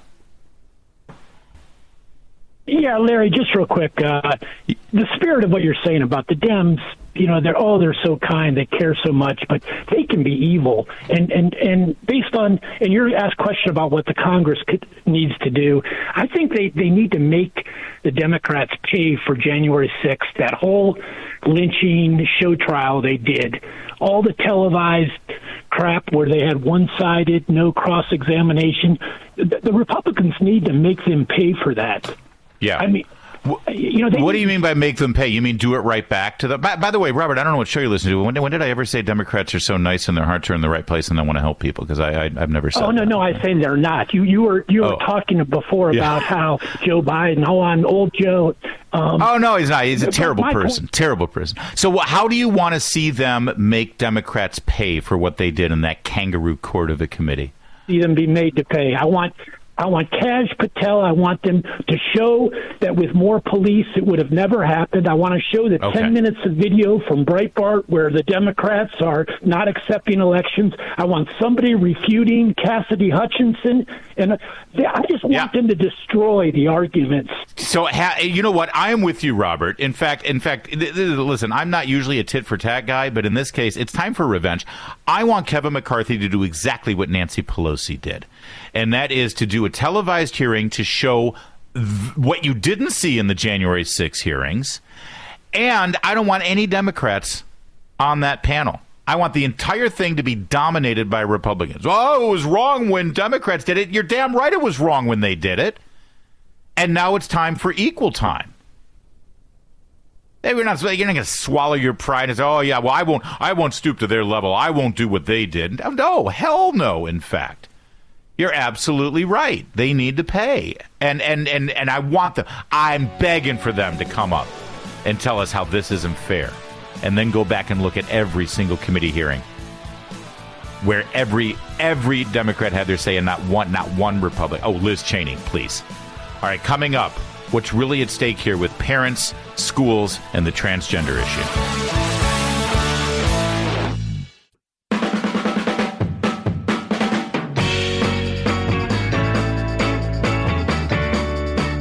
Larry O'Connor sitting in for the great one, Mark Levin. He is out today. And I, I want to bring to your attention something that happened in Virginia yesterday. Uh, th- although this conversation should be happening in every state in our country right now, as parents try to get back involved in how the government-run schools are are handled. Um, as you as I mentioned earlier, I'm the morning show host on WMAL in Washington D.C. I've got two great co-hosts, uh, Julie Gunlock and Patrice Onwuka. They both work with Independent Women's Forum. We focus a lot on parenting issues. Uh, we, we focus a lot on issues that uh, women care about, actually, um, as well, because it's a morning show, and uh, a lot of times it's it's mom getting ready, you know, and getting the kids to school, and as the uh, public schools in the Virginia, Maryland, D.C. area have been adopting these uh, transgender rights rules, policies. Uh, the conversation always seems to go the same way. And that is as soon as parents start to object, and when parents say, hold on a minute, you're going to tell me that a, a boy identifying as a girl is allowed to go into the girls' locker room, go into the girls' restroom. My daughter is shy. She's 13 years old. She's never been around boys in a situation like that. She doesn't want to be confronted with that. She shouldn't have to be confronted with that. She doesn't want to see a naked boy for the first time in the locker room of her school. This is wrong. The response usually is that you're a bigot, that you don't understand, that you don't deserve to voice such concerns that if there is a problem and if your daughter has the problem, your daughter needs to seek therapy or some kind of sensitivity training or counseling. And if you try to press the issue, if we, you know, we've reached the point now where this is well beyond just pronouns and access to a bathroom. There is now legislation in place, and there are policies in place even without that legislation in some places, where if a child goes to his teacher or a school administrator at a government institution, understand something. I, I know your kid's teacher is the best teacher ever. I'm not talking about Mrs. Jones. Okay? I'm talking about the professional educator class who have set up an infrastructure right now where if a child goes to them and says, I now want to identify as the opposite sex, as a different gender, and I'm going to change my name and I'm going to change my pronouns, those professional educators and administrators will keep this a secret from you, from mom and dad. Because you're the problem, you see. And your child must be protected from you, from mom and dad. So if they want to go through a gender transition and identify as a different gender, you are kept out of this conversation for your pu- pu- prepubescent daughter. And, and and any teacher or educator says, well, yes, you know, our experts tell us that's exactly what we should do. The experts tell us this because you know uh, pa- children get abused, and if this thing is revealed to their parents, then they they will be depressed and they'll face suicide. You, this is how the conversation goes every time. And by the way, if you're one of those professional educators and teachers and, and you've heard this and you think it's sound policy, could I just ask you something?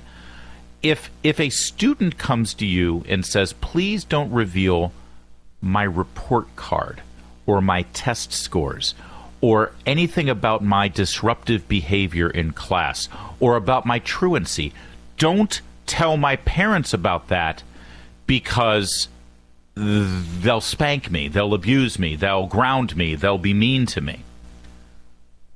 Would you go along with that? I, am being serious. If you're a principal, if you're an administrator, if you're a teacher, this has nothing to, and the student comes to you, it has nothing to do with their sex, their gender identity, their sexual preference, who they're attracted to, what names they want to call themselves, what pronouns they want to adopt. No, no, no. It, it's solely about their behavior and their academic performance. Don't tell my parents that I got detention. Don't tell my parents I got suspended. Don't tell my parents I got bad grades and did poorly on the test. Don't tell my parents that I didn't show up for school for a week without any excuse because I'll get in trouble. They'll punish me severely. Don't tell them that. Would you agree to that? Would you go along with that? Of course you wouldn't. Or if there is a legitimate threat that a child is being abused at home, you just say, okay, well, we won't say anything. No, you would call the authorities. This child is being abused at home. This child came to me in desperate fear that if I told their parents about their failing score or their truancy, that they would get abused. You would intervene and call authority. But why is it because of this one thing? The pronouns and the different name and dressing like a boy instead of a girl. Suddenly it's our little secret. We're not going to tell. Don't you worry. You can trust us with your secret. So the conversation always goes the same way. And finally, when parents or parents advocates say, no, the parents need to be a part of this conversation, you can't keep us out, you're told that by pressing that issue, more teenagers are going to commit suicide. So you must listen to us. You must do what we say. Otherwise, there will be dead children thanks to you and your bigotry. It is the most offensive, divisive, emotionally manipulative argument anyone can make. So, yesterday in Richmond, Virginia, there was a hearing about a new law making its way through the legislative process in Richmond that would prohibit a school from keeping secrets like this from parents. It's called Sage's Law. Why is it called Sage's Law? Well, I want you to hear from Sage's grandmother, who has raised Sage since she was a little girl, since she was a baby. Sage's grandmother, Michelle, gave this testimony. It was rather lengthy, and I pulled a certain portion of it so you can hear it. Because all those administrators, all those experts, all those psychologists, all those therapists, all those social workers, all those teachers, all those professional educators who shame you and guilt you and point the finger at you and say, no, you're the bigot and you're going to cause children to commit suicide if you don't do what we say, if you don't let us keep a secret this intimate, this personal, and this significant from you, mom and dad, because you don't know your own child. We know your kid better. Every single one of them who tells you that, I want you to hear Michelle's story about her little daughter. She wanted to wear boys' clothes and be emo. Because I saw it as just a phase, it was fine with me. But at school, she told them something different. She was now a boy named Draco with male pronouns. Sage asked the school not to tell me, and they did not tell me, even though I informed them of her mental health history and medication.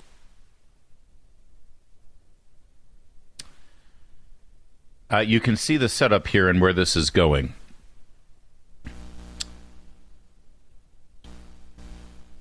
And I, I want you to hear this entire thing because it's incredibly heart wrenching and it's hard to hear. And I want to warn you because it's it's incredibly um, disturbing when you hear what happened. But but understand something. As soon as that school says we will keep this secret, it creates a cascade, a domino effect of disasters. Because the school has promised not to reveal this secret did not tell me, even though I informed them of her mental health history and medication. If I had known, this would be a much different story. She was terribly bullied. No one told me, but boys followed her, touched her, threatened violence and rape. Understand something. This child is being bullied. This child is being assaulted in the hallways. This child is being caught. But the school can't tell mom and dad about the danger this child is facing in the classroom because they promise because the, the parents will well, why is she being bullied? What's going on? What's going on? And then they would have to tell the secret. So that one little promise to keep that secret ends up allowing this child to be bullied without any parent knowing about it. Imagine you were in this woman's shoes. Something happened in the boys bathroom but for two days the school told me nothing they kept meeting with Sage alone, and she became so distraught, they called me to pick her up. That evening, I found a hall pass labeled Draco, and Sage told me she was identifying as a boy, and that her counselor said she could use the boys' bathroom. She'd been jacked up against the wall by a group of boys. She was crying, terrified. I said, just stay home, we'll figure it out. She was assaulted in the boys' room. The school knew about it. Now, your child is assaulted at school and they don't tell you about it. Why? Well, because you're going to say, well, what happened? Where was she? She was in the boys' room. What was she doing in the boys' room? Now, what do you do? Because you promised that you would keep this little secret. You see what's going on here, right? And again, the arrogance of these government bureaucrats who call themselves professional educators to stand in the way and say, We know better for your own daughter. You're the problem. This is where these policies can lead. Oh, oh, but but but but you're just a bigot. And your bigotry and your homophobia is going to cause teenagers to commit suicide. So you've got to listen to us. Well, listen to what happened. Listen to what happened when you do what the professional educators say you're supposed to do. That was my last conversation with Sage for five months. The night she ran, she thought to a young friend she'd met online. She left a note saying she was scared of what would happen if she stayed. The sheriff, FBI, search dogs were called in. I dropped to my knees in prayer. Nine days later, the FBI found her in Baltimore my baby had been lured online, sex trafficked by DC, then Maryland. She was locked in a room, drugged, gang raped, and brutalized by countless men. It was night. The FBI told us to pick her up in Maryland the next morning. We packed our cars with blankets and stuffed animals and, and arrived by 8 a.m. But we were told we couldn't see her and were summoned before Judge Robert Kershaw late that afternoon. They didn't even tell Sage that we came for her. We finally entered the courtroom, and Sage appears on a huge Zoom screen from a prison cell. She looks tiny and broken, and I cry out, I love you, Sage. Sage responds, I love you too, Nana. But attorney Anissa Khan rebukes us. She is a he, and his name is Draco, not Sage. We were floored. What? Khan accuses of accuses us of emotional and physical abuse, that we are misgendering her. Even though we just learned she claims to be trans and we're willing to use any name and pronouns to bring her home. My husband was so tearful he kept forgetting the new pronouns, so the judge had the bailiff remove him from the courtroom. I was pleading for my child to be returned and treated for her unspeakable trauma. Judge Kershaw told me if I used the word trauma again, he would throw me out too. That's just part of Sage's story. Sage, by the way, um, is now back to identifying as a girl, and she has is getting a lot better. And she's allowed her name to be lent to this bill, making its way through the Virginia legislature right now. Democrats are threatening to block the bill. Democrats right now don't want this to become a law. Democrats want the professional educators in your government run system, government employees, government functionaries, to stand in the way between you and your children and the truth because they know best. That's the conversation happening in the Commonwealth of Virginia right now. It should be happening in your state. If it's not, you need to call your state representative and find out why. I'm Larry O'Connor. This is the Mark Levin Show. Mark Levin.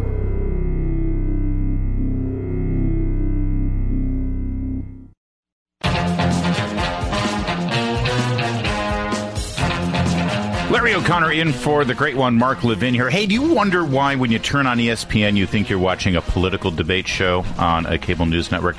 Do you wonder why when you sit down to watch a football game or God forbid, a basketball game, you're just inundated with politics, whether it's something that's uh, plastered on the floor or the grass or the back of the helmet or the jersey or a political statement made by the commentators who are covering the game. It's, you can't escape it. And the funny thing is, that's what sports is supposed to be. It's supposed to be an escape. You're supposed to actually escape the real world. You're supposed to escape your job and your troubles and sometimes even your family, so you could escape into sports just for a little while and certainly escape divisive political issues. You ever wonder why that is? Where did this happen? Where did everything go wrong? When did sports become so politicized? I know a lot of people think it's, you know, it's LeBron James and Colin Kaepernick and and Steph Curry and some of the coaches, and they're the ones they inject politics into. Uh, maybe. Listen, these players certainly recognize that they can capitalize it and they can get goodwill from the media and from Hollywood and from the reporters, but uh, it's the reporters. Let me. I'll, I'll cut to the chase. It's the reporters. Sports reporters are all leftists. Sports reporters go to the same journalism schools that political reporters go to, but here's the dirty little secret. Can I tell you the dirty little secret? They're not smart enough to cover politics. Look at Keith Olbermann. He started as a sports guy. Uh, he somehow made the transition, but let's face it, uh, he was better as a sports guy. Kind of a lightweight on politics, on uh, government, on issues they are all just as leftist as the people who report on, on MSNBC, but they're just they're resentful that the fact that they have to cover you know box scores. They're bored with sports, and so whenever they have the opportunity, they inject politics into it. And it's not just here in America. I'm going to give you an example. This is a tennis player, Victoria Azarenka. She's from Belarus. And during the Australian Open, apparently there was some controversy over the Russian players and the Belarusian players. You know, everything at every press conference had to be not about tennis, not about the game, not about the tournament, but about Ukraine. And here she is responding to the reporters. I, I don't know what you guys want us to do about it. Like talk about it. I, I, I don't I don't know what's what's the goal here that um, is continuously brought up, and uh, these incidents that, in my opinion, have nothing to do with players, but somehow you keep dragging players into it. So. And then the reporter comes in and it follows up and says, "Yeah, but is it a distraction? Is, is it hard for you to?" And she's like, "You're the distraction." I'm not. I'm only distracted by because you keep asking last night. For example, there was a clear sort of pro-Russian demonstration happening within the grounds of the tournament. That these people are coming and using the Australian Open as a platform for this, these kind of demonstrations. Does that frustrate you? She ends up saying, "No, I'm not. I'm not distracted. You distract me. You reporters constantly trying to trap us and get us into this. Stop it. I'm an athlete. Let me play my sport. Thank you. More of that. Less LeBron." I'm Larry O'Connor. Thanks for listening to the Mark Levin Show.